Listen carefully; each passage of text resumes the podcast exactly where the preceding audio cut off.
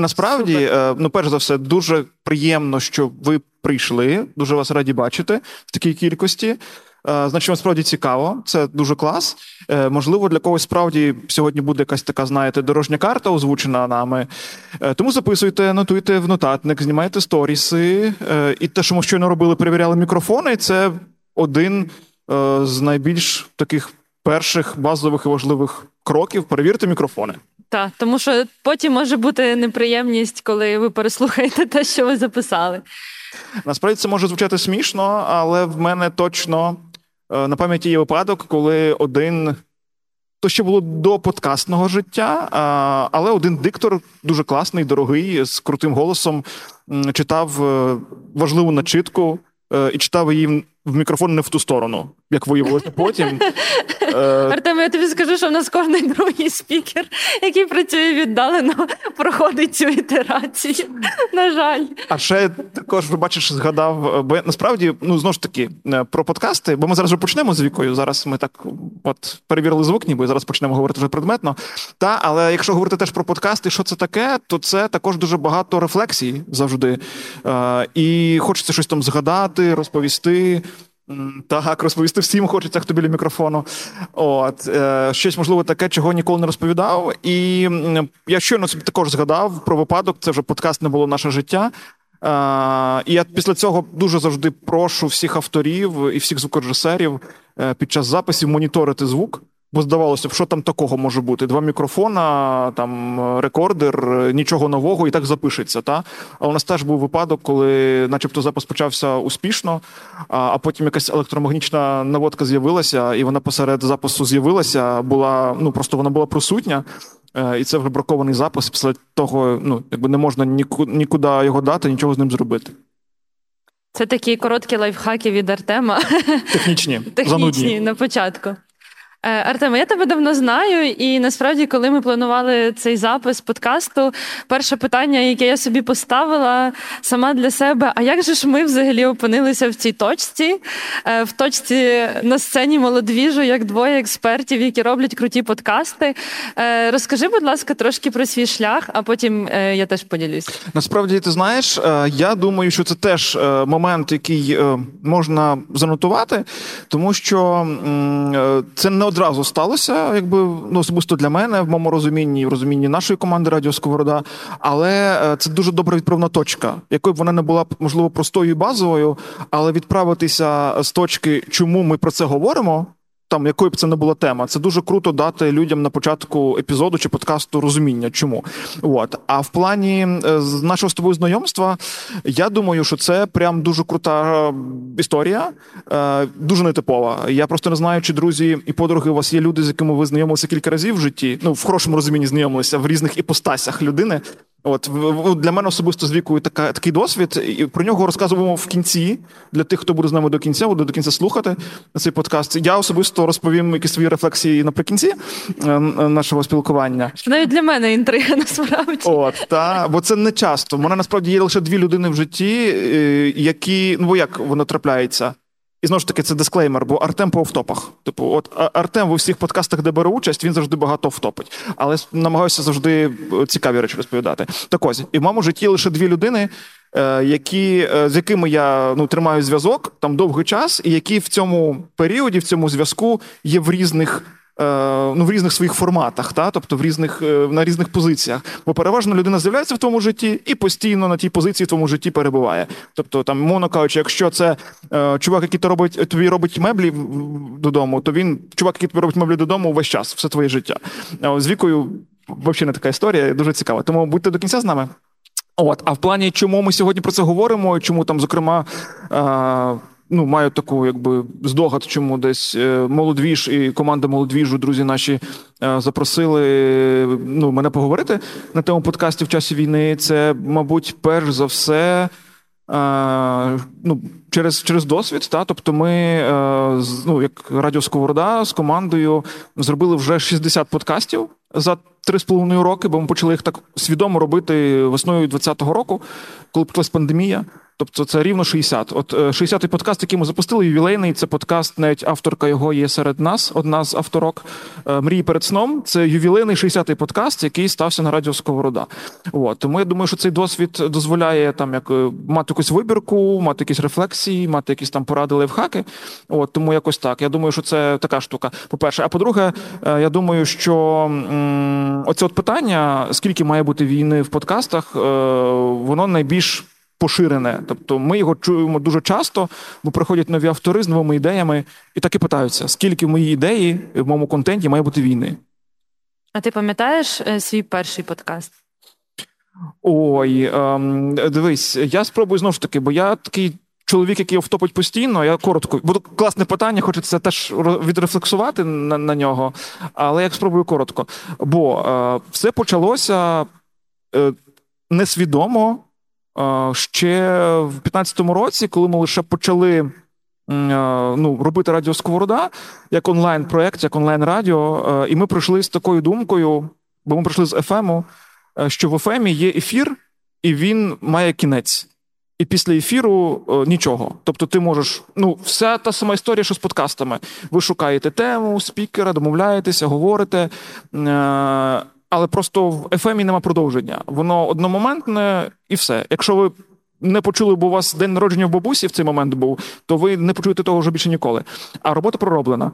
Е, і ми тоді подумали, що все, що на радіо Скорода буде в прямому ефірі, ми будемо вирізати і виставляти на платформи. Е, і це такий був подкаст навпаки, якось так. Та? Тобто, це не був подкаст канонічний, але це були записи ефірів на платформах. Якось того все почалося, а все дуже сильно змінилося, і можна було сказати, що це вже подкаст як подкаст, як заповідає книжка. Це весна 20-го року. Пандемія, карантин, з хати не можна виходити. А наші ефіри завжди до того були такі дуже яскраві. До речі, сьогодні ми теж мали прямі ефіри з молодвіжу.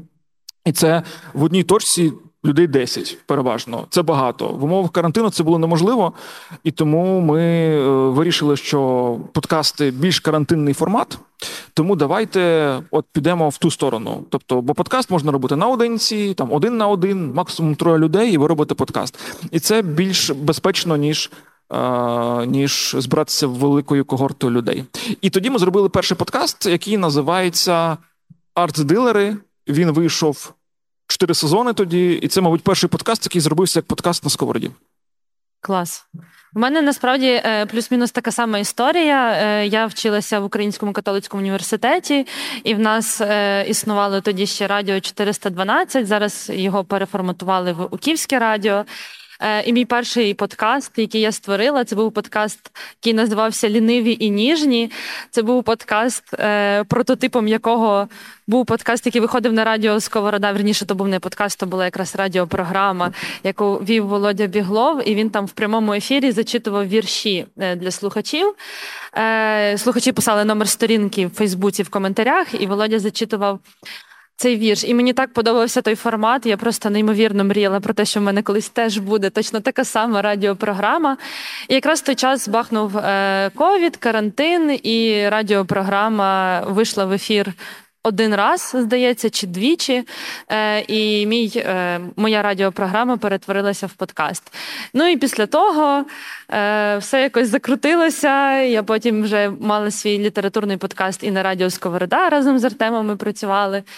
І зараз я в цій точці, коли я працюю в The Ukrainians, і ми теж створюємо багато-багато різних проєктів. Не 60, чесно зізнаюся, як в Артемової команди, але насправді теж вже до двадцятки доходить.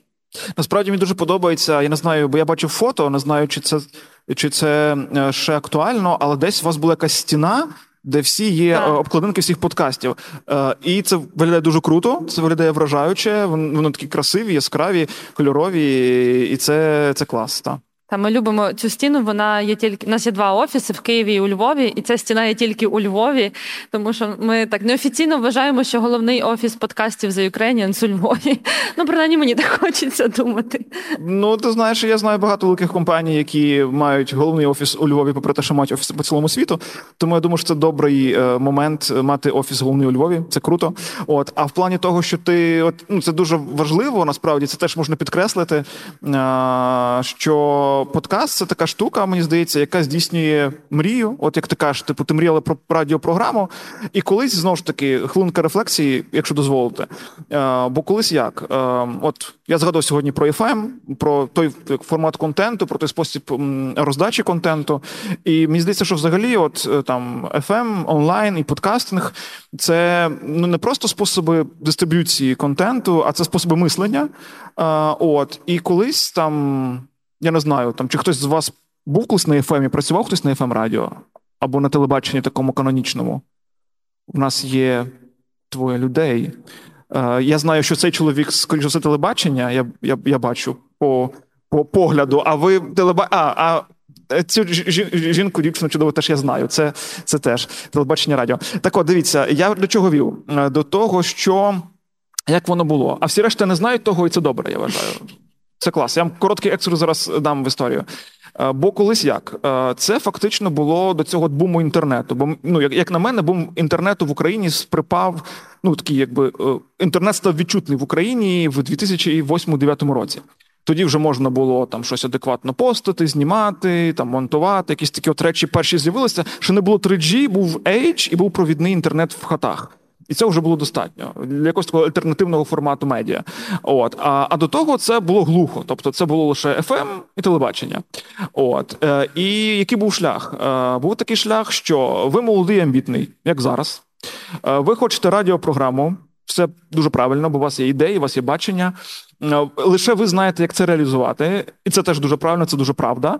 Е, але тоді єдиний спосіб це піти ну, на якесь радіо, яке є в вашому місті, і потім ви ходите туди якийсь певний час. Це в когось е, тривало місяцями, в когось роками.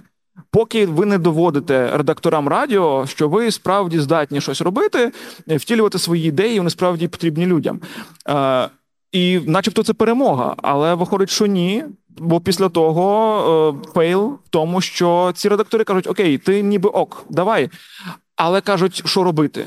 І виходить так, що ваша ідея, ваша мрія, ваше бажання просто там розбиваються, бо ви, начебто, досягли того, чого хотіли, але зовсім не так, як хотіли. Та? От Тому подкаст це просто берете, пишете, реалізовуєте мрії і маєте щастя. Ну, з однієї сторони, так. Е, я насправді тут хочу додати. Ложку дьогтю в бочку з медом, е, тому що ми теж зараз працюємо з авторами, і насправді іноді таке буває, що ми трошечки змінюємо ідеї. Е, і подкасти, ті, які записуються професійно, і ті, які покликані виходити на які на якусь більшу аудиторію, коли це робить велике медіа, то Воно намагається дбати про якість, і відповідно ми теж змінюємо концепції, сценарії, е, працюємо з авторами. Е, Насправді це легше ніж в ефірі. Я погоджуюсь, тому що ти завжди можеш переробити і, як мінімум, не облажатися е, вперше перед камерою, мікрофоном і так далі. Е, Мені дуже подобається цей жанр, і я насправді щаслива, що в якийсь момент життя радіо і прямі ефіри відійшли на другий план е, і з'явилися подкасти. Артеме, давай перейдемо до війни, бо ми тему оголосили, а говоримо про все. Я теж про це думаю, знаєш, але ще один маленький автоп і перейдемо. Тому що е, що мені подобається дуже в подкастах е, і в сьогоденні. Бо розумієш, бо подкаст він став. От просто я про подкасти чую дуже багато. От та е, набагато більше ніж у 2020 році. У 2020 році Пандемія, невизначеність, що буде далі незрозуміло, там з медіа, з контентом, з маркетингом, з з маркетинговими бюджетами брендів. От та і е, про подкаст, коли ти говорив слово подкаст, ти мусив ще пояснити потім. Ну, подкаст це ніби як радіопрограма, але вона доступна на сервісах і будь-коли, коли буде зручно, якось так. Та? Але не радіопрограма. Так, от і виходить так, що з того моменту рахуйте за три роки е, подкастинг в Україні прям супер-супер виріс. Тепер не треба пояснювати, що таке подкаст. Достатньо сказати, що таке. Ну, типу, що що подкаст якби є, такий-то, такий-то. По-перше, по-друге, люди самі вже по подкасти проходять, розуміючи, що це за жанр і де це все шукати. От е, і з тих от всіх обговорень навколо, типу, та. Е, я прям мені дуже приємно, бо люди говорять про подкасти десь як на рівні там з фільмами, з серіалами, журналами. Тобто, якби вони рекомендують один одному подкасти в трамваї. Типу, це дуже круто. Тобто, це щось таке, якби масове, і плюс о, такі от відкриті записи. Та це такі, знаєш, тобто, фактично, подкаст це трохи серіал, тепер, трохи кіно, трохи книжка, трохи театр. Та, Тобто можна робити подкаст, писати його на сцені з людьми, і це чудово. Та я е, тут з тобою дуже сильно погоджуюся, і насправді, переходячи вже ближче до нашої теми про війну, е, я би хотіла поговорити про те, що власне було до 24 лютого, і які е, в наших команд були мрії і плани, е, і як сумно вони. Можливо, в якійсь мірі зруйнувалися, в якійсь мірі вони посунулися, в якійсь мірі трансформувалися. Наприклад, в нашої команди е, була велика мрія з моїм колегою. У нас тоді було ще двоє з Дімою Пальчиком. Діма, якщо ти десь чуєш, бачиш, то привіт. привіт Діма. Діма придумав мрію. Мені вона дуже подобалася зробити з наших подкастів такий собі всесвіт Марвел.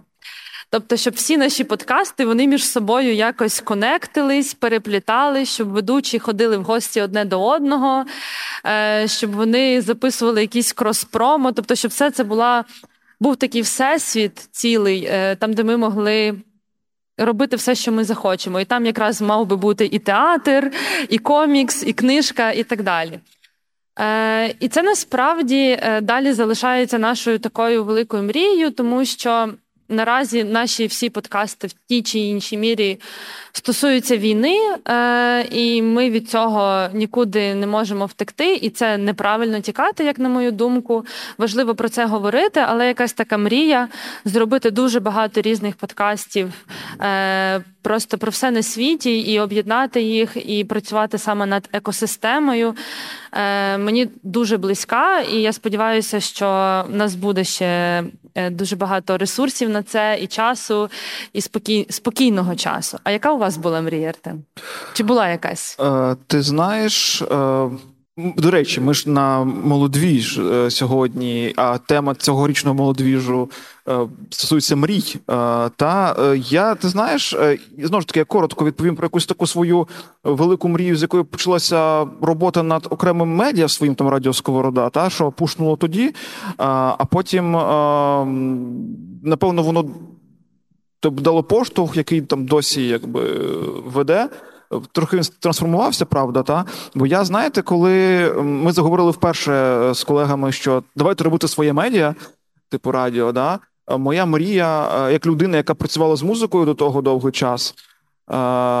Я собі подумав, я ось це цей шанс, це цей момент. Я на цьому радіо зберу всю свою улюблену музику, всю найкращу музику, яку я знаю, я зберу на цьому радіо. І я вам скажу, що вона не не реалізувалася, е, бо надто багато музики просто і вона постійно там додається, е, і це така мрія, мабуть, не здійсненна. Та от, але м, якщо говорити про такий вже час, е, ну там ближчий, та там можливо там за вже свідомо подкастне життя, там від 20-го року. До вторгнення, то я не знаю, я це міряв би, можливо, нашими стратегічними сесіями. От, е, І те, що ми обговорювали буквально за місяць до вторгнення на початку 22-го року, е, і те, що ми обговорювали вже через рік. Тобто, от вже на початку там цього року, 23-го року, зовсім різні речі, тому що е, ми в 22-му на початку обговорювали там банально і буквально е, там а на які теми нам робити подкаст. Ну тобто, це дуже скромне, здається, дуже скромна думка, теж дуже важлива, але якби вже через рік, е, в 23-му, е, на початку ми обговорювали просто, як всього робити більше. Бо ну ідей там дуже дуже багато, дуже багато класних ідей. І насправді, е, ну я думаю, що це можливо, не зовсім мрія, а там велике бажання і місія, за яку ми ну, взялися і далі, розвиваємо. Бо ми завжди дуже хотіли і хочемо розвивати на так звані непопулярні теми. От та і це таке трохи візійна штука, тому що е, подкаст він дозволяє вам запускати процеси. Я думаю, там ви теж це помічаєте. Тобто, ти робиш подкаст на якусь тему. Нехай ця тема цікава лише тобі, ну тобі так здається в цей момент, але тобі дуже важлива.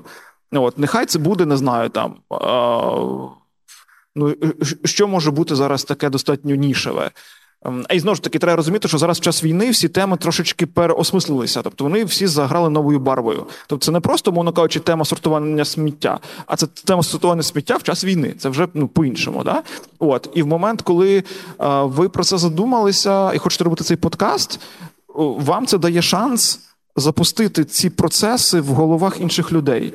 Бо вам це болить, вам це цікаво, ви хочете про це комунікувати, ви починаєте про це комунікувати, і це чують люди. Та? І це відбувається магія, тому що ну, аудиторія подкастів, ми так жартуємо, не знаю, чи зараз буде тобі смішно з того жарту, але ми жартуємо з того, що люди, які слухають подкасти, завжди будуть керувати людьми, які слухають радіо. Така перефразована, якби відома фраза, але якось так вона звучить на новий манер. Е, та? І і це говорить просто про силу подкастів. Тобто, якби, бо щоб включити подкаст, е, все-таки треба до того ну, дійти, дійти до розуміння того, що подкасти взагалі є. Раз, де вони вмикаються два. І не вважати це нудним три. Тобто, вже певний ну, типу, набір е, даних якби в людини є. Вона тут вмикає подкаст про сортування сміття. Навіть якщо вона цього дуже далека була, ви, проговоривши цю тему там самі чи з експертом, ви вкладаєте нові знання в цій цій людині. І аудиторія подкастна вона є такою, що потім вдавати, що цього вона не знає, вже типу просто нереально. Якщо ви проговорили там А, Б, В і так далі, та тобто ви запустили зміни в інших людях. І це дуже круто. І ми це хотіли робити завжди. Ми хотіли запускати зміни. і Ми хотіли, по-перше, а по-друге, робити українське модним. Це теж було дуже важливо для нас завжди з першого дня, тому що е, ну там до 15-го року, коли ми створили Радіо Сковорода, е, все, що було там. В масовому просторі, в публічному, там на радіо, на телебаченні, воно все було, знаєте, британські вчені, швейцарські вчені, Америка, якби відкриття е, і так далі. Та? Тобто, якби якісь такі, знаєте, круті речі не тут. От. І це те, що нас завжди теж хвилювало. Е, про те, що ми дуже часто чули, що в Україні там, мовляв, немає музики, немає літератури, немає кіно, якби і немає взагалі шансу вчитися і робити бізнес. Тобто, і ці ну це це біль, люди про це говорили, але від незнання, що все таки є альтернатива. А ми, знаючи, що це є, просто захотіли про це говорити людям. Мені пригадується, що е, до 24 лютого основною точкою диференціації, наприклад, нашого медіа The Ukrainians і загалом ще багатьох інших медіа в Україні, які робили контент українською мовою, це було саме те, що цей контент українською мовою. І ми е, всюди це вказували в усіх наших матеріалах і в подкастах, звісно, е, в тому числі. І потім настав цей переломний момент. 24 е, лютого. До того е, ще додам, коли заходиш в Apple Podcast, в топах українських були. Е, я навіть зараз не згадаю, ну але там ехо Москви. якесь. Так досі є, Вікторія, ну, досі є. Я бачу. Воно, воно напевно, єдине протрималося, але тоді було прям дуже багато.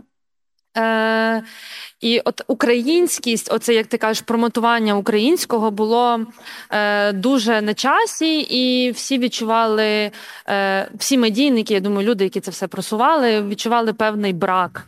Е, колег, брак середовища, воно було дуже вузьке. Е, і тут е, настає повномасштабне вторгнення. Росія вривається танками, ракетами проходить е, місяць, е, напевно, тому що був дуже великий шок, і всі ми це пам'ятаємо, всі ми це пережили. Е, і тут, коли вже всі починають повертатися до роботи, ти відкриваєш той самий Apple Podcast, і там просто нічого, майже нічого російського не було в перших позиціях. І це з однієї сторони, цей кризовий момент він настільки ну, не дає подумати про те, що ж змінилося, тобто ти просто робиш. Але зараз, коли ми тут це обговорюємо, я розумію, наскільки цей поштовх був сильний, наскільки. Перевернулося взагалі абсолютно все в свідомості українців, дуже багатьох. І хоч наша аудиторія, вона, звісно, була переважно вся свідома, і вона нас слухала. Але погодься після того, як все змінилося, їх стало цих людей стало набагато більше. Чи ти чи ви помічали це в своїй е, команді? Я скажу тобі теж історію з життя е, переповім, тому що е, нам десь ем, десь таке. Таке трохи проведіння дозволило швидко пройти стан шоку, 24 лютого 22 року, тому що він тривав буквально десь до 11 ранку. От, коли ми всі прокинулися, ми всі були на зв'язку. Ну, але ці перші 5 годин сказати, що щось, ну, по-перше, чи ми розуміли, що типу, що варто робити, що треба робити от прямо зараз, та е, то не було. Та, Тобто, це був такий трохи трохи ну, реально е, шок і ступор. От, та, А потім, в 12 годині, ми згадали, що ми напередодні, 23 лютого 22 року, записали перший епізод подкасту Станчишина Володимира е, Бо любов.війна. І ми такі, у нас є контент. Ну, тобто, якби ми його записали вчора, це взагалі якби цікава історія, е, тому що е, все почалося ще кілька днів перед тим, бо тривав сезон Володі або любов просто з подкасту на тему стосунків в роботі. Це був другий сезон. От, але Володя серед ночі мені написав десь 20-го числа, що ти знаєш, каже, всі теми навколо про можливість вторгнення, можливість повномасштабної війни. Каже, всі дуже тривожаться, і я хочу говорити про це. Як тобі така думка? Я кажу, Володя, я теж це помічаю, всі навколо тривожаться. Ем, от, е, Давай. От, І ми зібралися 23 числа. Ввечері якраз я був, Володя була, була Мар'яна. І ми записали епізод, довгий годинний епізод про те, як це передчувати війну. От. Е, І я ну, потім повернувся додому, це вже було досить пізно. В мене в дядька день народження 23 лютого. Е, це завжди дуже відповідально дядькові позвонити в цей день. Я завжди це відкладаю до кінця дня, тому що я дуже хвилююся завжди, бо дядько для мене великий авторитет. От я позвонив дядькові, потім сів монтувати цей епізод, я його змонтував. І ми думали ще кілька днів взяти, щоб зробити дизайн і зробити обшивку. І ми не зробили, звичайно, що. Е, І ми такі, типу, що робити? У нас є готовий контент, який став ще більш реальним, ніж добу тому. Вот. І ми так якби вийшли в комунікацію, що ви знаєте, е, буквально вчора ми записали епізод про передчуття, а тепер якби це вже не передчуття, а факт, це реальність. От. І ми ми його просто запостимо для тих, хто має можливість його послухати. От. Сподіваємося, що це буде помічним, бо там були такі реальні прикладні поради, як бути з собою, як бути з людьми навколо. От. Е, і тому так воно і понеслося. Ми потім почали писати епізоди кожні три дні цього спецсезону. От, але по аудиторії ти питала. А, Тому якби я не дивився на статистику, я маю таку хобі дивитися на статистику. А, Я не дивився на неї а, в березні 22-го не дивився, в квітні 22-го не дивився, і в травні теж не дивився, тому що е, якби я нічого не планував там побачити. Тобто, ну, типу, знаєш, бо коли ти е, угу. бачиш якусь динаміку, тобі ну, є азарт. А що там сьогодні? А що там сьогодні? А коли, типу, ти не розраховуєш на якусь взагалі динаміку, то ти такий, ну, типу, ми робимо, та й робимо. Ми тоді якраз робили болюбов.війна от, активно. Е, І уяви собі, що я заходжу в кінці травня і бачу суперовий приріст. Причому по всіх подкастах наших старих. Тобто, якби люди вернулися до старого контенту, почали його дуже активно слухати. От, та, І це дуже здивувало. Ем, але ну якби як я це собі пояснюю, що оця от штука там бажання говорити про українське, робити українське модним, яке було ще перед вторгненням, воно просто набуло нової актуальності е, і набуло того запиту е, нового в аудиторії. І справді так, аудиторія стала більшою, тобто стало більша кількість людей. Цікаво, типу, почути якісь не знаю, успішні приклади е, того, що робиться в Україні. Мені ще здається, дуже е, великим поштовхом для приросту аудиторії в подкастах були блекаути.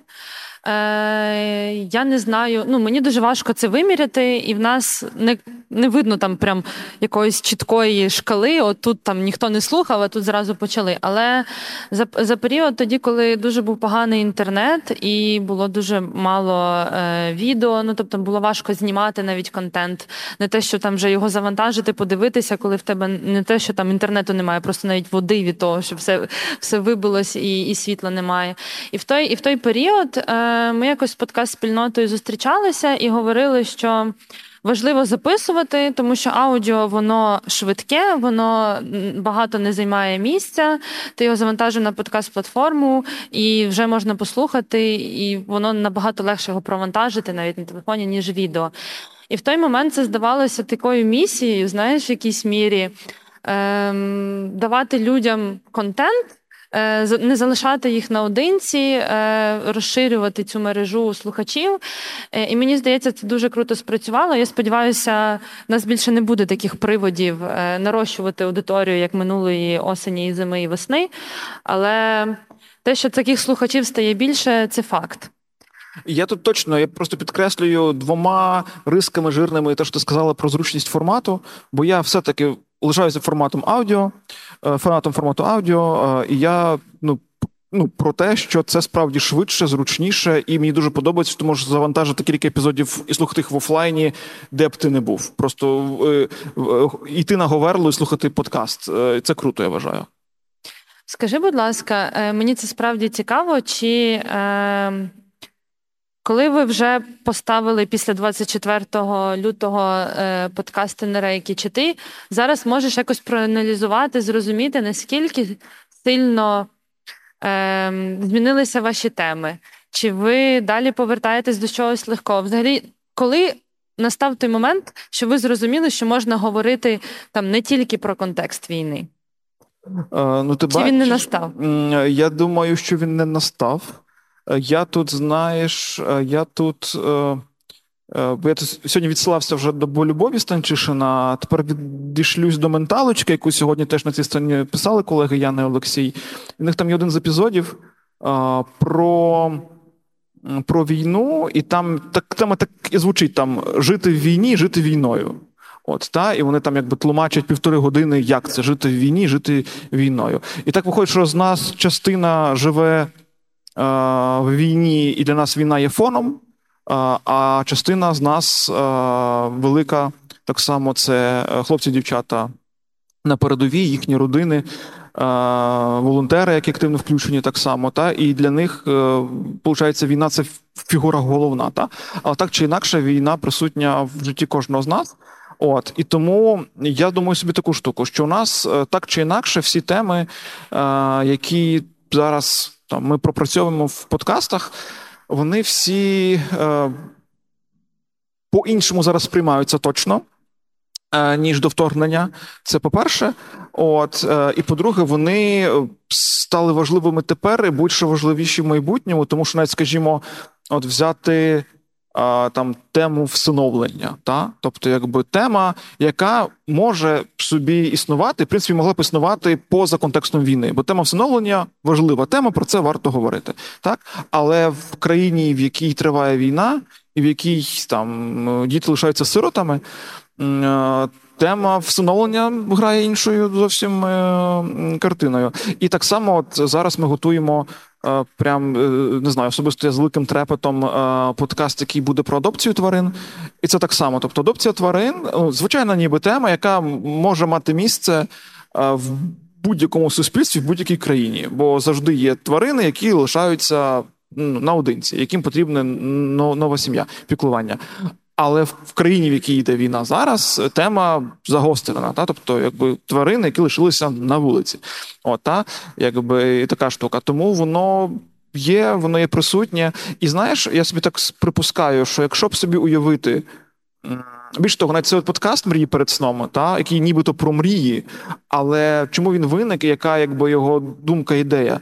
Тому що в нас у всіх е, глобально є одна велика мрія, щоб. Е- і це сьогодні в нас в студії звучала думка про те, що е, момент, якби момент перемоги, та і момент, щоб бажано росіян не було більше ніколи і ніде. Це велика мрія. А, та, а, Але поза тією мрією в нас інших мрій нема. Тобто, якби це така трохи проблемка, бо виходить так, що ну, бо мрії нас ведуть по житті. І вони окей, нас зараз ведуть до перемоги. Та? А, Але, ну, типу, крім цього бажання мають бути ще якісь супутні бажання, тобто якісь паралельні, які, бо є там перемоги, вона спільна на нас всіх одна, а індивідуальні особисті мрії вони десь відкладені там на наступний раз. А так не ок. Та тому навіть така, начебто, безтурботна тема про мрії, вона ну ногами росте з того, що зараз ну триває е, велика війна, і людям складно мріяти. Тому треба їх трохи пушнути, щоб вони мріяли. Е, я перед нашим записом думала теж про те, наскільки наші подкасти говорять про війну, і, звісно, коли все почалося, то ми запустили багато нових проєктів. Е, наприклад, ми запустили подкаст Культурний трибунал, який прямим текстом е, розповідав про те, що росіяни вкрали в Україні в українців за. Століття, можна навіть і тисячоліття в культурному плані. Ми запустили подкаст про журналістів на війні, і чесно вам скажу, цей подкаст я не весь послухала насправді, тому що мені ну, мої колеги над ним працювали, і е, деякі епізоди я просто вимикала через те, що я випадала би на день з роботи. Е, через ці ці всі історії е, зараз час минув. Ми повертаємося потрошку до своїх старих проєктів. Насправді, ті, які були записані ще до війни. Наприклад, у нас є подкаст з Іриною Гнатенко Як ми кохалися. Це подкаст, який розповідає історію українського сексу. І там, е, з однієї сторони, війни немає взагалі. Е, навпаки, він дуже легкий, він кумедний, е, в якійсь мірі повчальний. І ми дуже довго тримали його при собі. Ми не наважувалися його видати в світ. Е, і ось буквально кілька тижнів тому ми врешті випустили другий сезон. Е, чому? Тому що ми подумали, що зараз дуже важливо все те, що про нас, е, все те, що пояснює українцям, хто ми є, і, хоч, можливо, та ми ми в подкасті попереджаємо, що це був запис до війни, і, можливо, там немає якихось таких прямих відсилок, хоча могли би бути насправді. Але це теж дуже важливо е, мати той контент, е, який буде нагадувати українцям їхню історію, їхній гумор, е, їхні традиції. І насправді е, всім нам треба десь е, переключитися, видихнути і помріяти, е, як ти кажеш. послухати Я тобі скажу таку штуку, що навіть секс він заграв новою барвою, тобто зараз, та тобто, ну, бо знову ж таки інший контекст. Та інший контекст, мені здається, що е, десь е, ну, е, ментально і психологічно ми трошки на іншому рівні, ніж до вторгнення, та? і тому навіть там е, здалося б такі звичні речі, як до вторгнення, вони тепер трохи інші в іншому контексті та, зовсім виглядають. І плюс, не знаю, оце от бачиш, з одної сторони, зберегти традиції, та а передати і продовжити теж це дуже важлива штука. Тому в моєму оточенні дуже багато е, і молодих е, мам вже от, і людей, які там чекають дітей. Тому це крута тема. Я вважаю. Ну, ми ми розповідаємо історичний аспект. Е, Про сучасний е, поки ще не запустили подкаст, але можливо, все можливо. Я сподіваюсь. Артеме, так що ви відповідаєте авторам, які приходять до вас і питають, скільки має бути війни в подкастах? Е, я йшов сюди, знаючи, що це питання в нас є. Ми повинні на нього дати відповідь, і я думав над відповіддю. Дуже я підійшов, знаєш, відповідально. От, е, і я собі зараз уявлю е, ситуацію. Хоча це складно. Я думаю, скоріш за все, е, кожен автор чи авторка, які приходять, вони ну, мають е, на фоні е, війну, та і вони пропускають через свою тему. От, та, Але якби навіть хтось сказав, що ви знаєте, ми хочемо зробити щось таке зовсім інше, щоб розвантажитися, щоб е, переключитися. Бо ну знову ж таки відновлення ресурсу це теж дуже потрібна річ. Ми повинні ну, бути в тонусі, бути в ресурсі. Якщо у нас є можливість послухати якийсь подкаст, е, е, який нас ну, не привантажить, це класно, це треба тим скористатися. Але тоді я думаю, що м, було б важливо, щоб якимось чином комунікувалося те, що людина, автор чи авторка спеціально так робить. Та? Бо мені здається, що можна робити ну, багато що, і багато що, що ми робили успішно до вторгнення, але не втрачати при цьому адекватність. Бо якщо, скажімо, зараз просто вийти і робити подкаст про щось, а, яке буде зовсім поза контекстом часу і обставин, а, це може бути не до кінця адекватно виглядати, мені здається. Тому треба не знаю, якийсь дисклеймер або якось зіграти на випередження і прокомунікувати, що так спеціально задумано. Що це, от якби ми все розуміємо, знаємо, але Якби от вам півгодинки чогось там іншого, рецептів. До речі, про рецепти. Е, Я теж думала відповідь на це запитання е, з того моменту, як ти написав його нам в чат. Е, І насправді я не знаю, скільки має бути війни в подкастах, якщо говорити там якимись точними цифрами. Е, І я тут дуже розділяю з тобою ту думку, що треба бути в площині реальності і розуміти, де ти, з ким ти. Е, І для мене війна в подкастах е, особливо стала. Е, Цікавим запитанням особисто для себе, тому що буквально вчора я запустила свій власний подкаст, е, який називається Два коктейлі у п'ятницю. Як можете зрозуміти... Я бачив в соцмережах. Круто. Як, як можете зрозуміти з назви, ми там п'ємо коктейлі е, в барі. Е, І для мене це була моя е, мрія, яку я ну не мрія, а скоріше план, не знаю, ідея, яку я носила за собою декілька місяців. І в мене завжди було оце е, персональне запитання: чи маю я право зараз в цей час робити такий подкаст? Е, і просто в якийсь момент, е, можливо, після розмови з кимось, я вже не пам'ятаю, я зрозуміла, що це наше життя, і воно триває в час війни. Е, і ми не можемо собі заборонити сміятися, ми не можемо заборонити собі смачно їсти, ми не можемо собі заборонити випити смачний коктейль. І Звісно, в цьому подкасті немає війни як такої. Ми не розповідаємо історії про війну. Але, наприклад, бармени з того бару, в який я ходжу пити коктейль е, на війні. Е, і ми там збираємо гроші, згадуємо за донати. Е, тобто, це така історія, коли з однієї сторони в тебе є щось легке і ніби розважальне, але з іншої сторони, ти все одно приземлений і ти в цій реальності. І мені здається, коли люди це відстрілюють, якщо можна так сказати, то воно все працює і немає ніякої проблеми запустити подкаст. Не знаю, про собачок, про котиків, про їжу. Е, Можливо, для когось це стане просто 15 хвилинами е, проведеного з легкістю часу, без якихось тривожних думок. Е, Тому, якщо ви плануєте, якщо у вас є мрії, е, пробуйте, пробуйте. Однозначно, більш того, я тобі сказав, що я от якби сказав про цей подкаст про їжу, так собі уявив, що такий може бути. Е, поки ти говорила, я тебе уважно дуже слухав, з усім погоджувався в думках, і в мене, знаєш, так ідея за ідеєю. Бо по суті, е, навіть контекст, здавалося б, такий безтурботний, але базовий е, їжі, він теж в часі війни змінився. Тому що, ну, от рахуйте, ну, згадаємо блекаути, так? Через обстріли.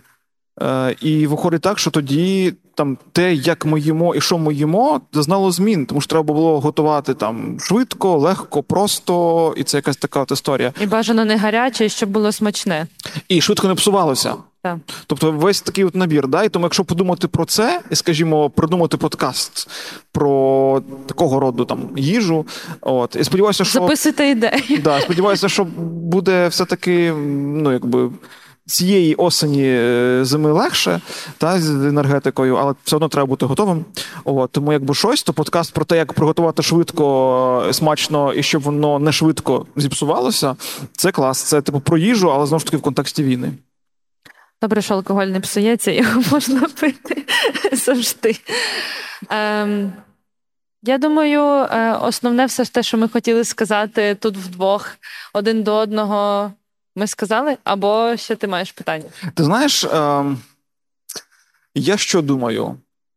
Е, я думаю, що, по-перше, в нас є обіцянка розказати сторітелінг, як ми познайомилися. Раз. В тебе є обіцянка. Ну окей, добре. І, З твого дозволу я звісно, це звісно. зможу розповісти. Оце цікаво, мені здається. Не не, з кож, не з кожним таке трапляється. Це раз. По-друге, можливо, будуть якісь питання в залу, на які ми відповімо це два. Е, Віктор показав, що 5 хвилин це на storytelling чи це на питання? На все. Е, okay, а в кого є питання, до речі, почнемо з того? Скільки є питань, щоб ми так оцінили? Є одне питання, е, і там ще було питання, так? Два питання було. Ні, одне питання було. Тоді ми встигаємо. Супер. Е, Коротка історія, значить, е, з Вікою е, Лавриненко, з якою я щасливий бути за, на цьому записі в Репаблік на Молодвіжі. Е, в мене якби три етапи знайомств. Це чудова штука. Бо для мене перше знайомство з Вікою це Віка, студентка е, українська, яка вчиться в Польщі в Варшаві. Ми так познайомилися. Це такий перший, якби перша, перший образ віки для мене. Та? А потім другий е, другий формат це коли я, гортаючи соцмережі, дізнався, що Віка поступила в УКУ, і тепер вона студентка УКУ. Я думаю, як круто. Типу, от Віка була студенткою в Польщі, а тепер і знову ж таки не знаю. Це приклад, коли людина, ну, начебто, була за кордоном, але її тягнуло додому, і вона приїхала і тут продовжила своє життя. І це прекрасно я вважаю. Це два. Потім Віка мала практику е- і на сковороді е- робила подкаст літературно-винний. Це така, якби вже така вже ближче. Вже тоді були нотки.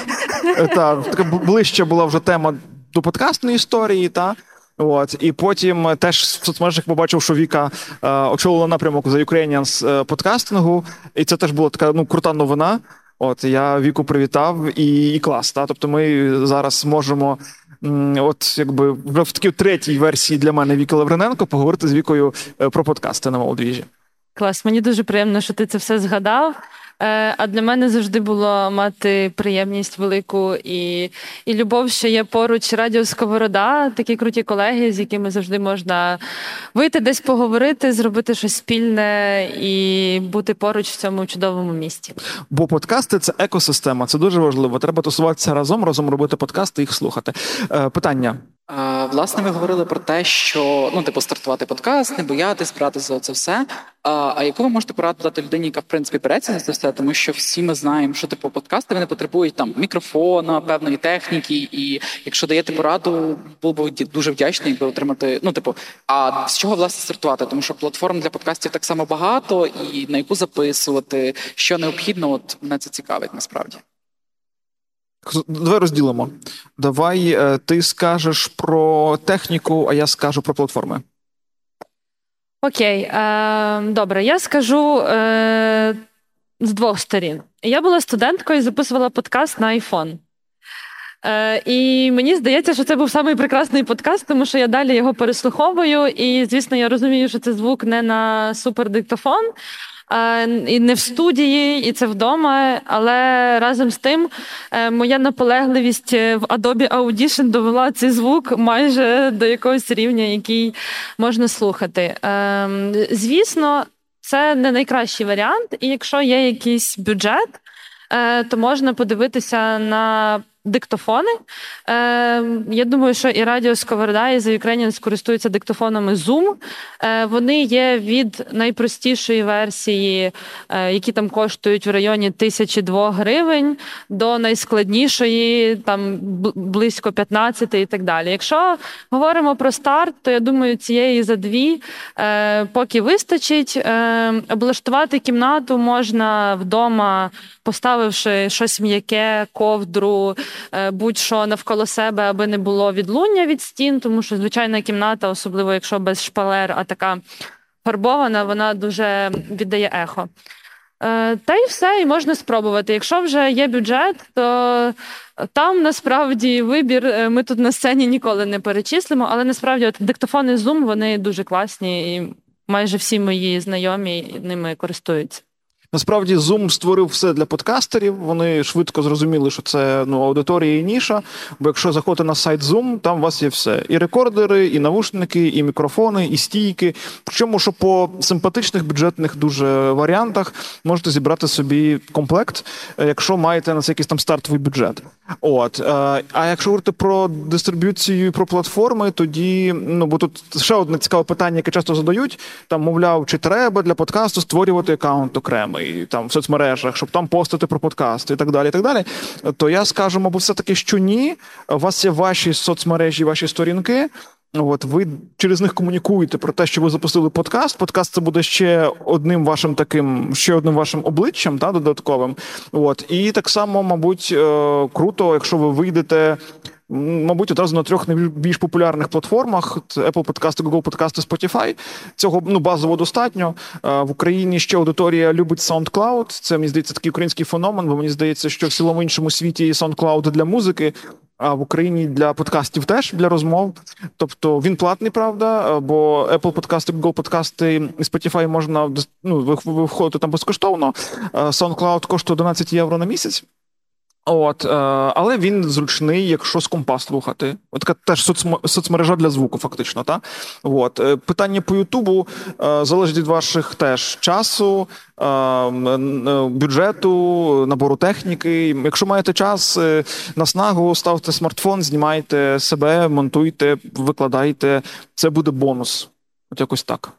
Та я теж тут хотіла додати, що дуже важлива дистрибуція, тому що записати подкаст ми завжди можемо вдома і навіть його якось змонтувати. а Донести оцей от шматок аудіо до ваших слухачів це дуже важко. Тому дійсно тут е, Другим ділом, перед е, після після запису, після самого епізоду, варто думати про те, а як ви будете знаходити слухачів, і насправді це теж досить важко, але це тема напевно окремої вже великої розмови. Тут хіба що так, якщо коротко, коротко, то насправді е, аудиторія е, вона переходить на три е, на три чинника. Часом вони взагалі фантастично складаються, а часом не складаються, але принаймні один бажано, щоб був.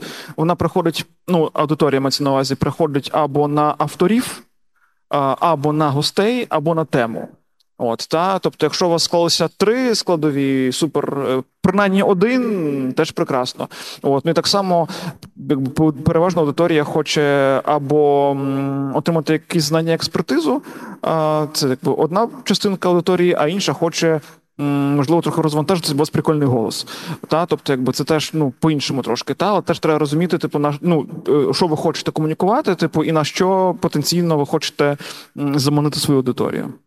І дбайте завжди за звук. Звук це головне. Не може бути поганий звук в подкасті, бо це не подкаст. І ще знаєте, тоді вже наостанок теж та про відповідальність. Бо ви, коли починаєте робити контент, ви збираєте аудиторію. І одна справа збирати аудиторію. Ну, в принципі, це реально. Кожен з вас може зібрати аудиторію. Я в тому впевнений. Зробити свій продукт, там подкаст, прийдуть люди, будуть слухати. Це ваша аудиторія, це клас. От, але треба розуміти, що це відповідальність, і ну не справа зібрати аудиторію, а справа нести відповідальність за те, що вона потім споживає від вас. От е, і треба тоді розуміти, що якщо ви починаєте щось робити, або будете щось транслювати, та і це має бути щось достойне.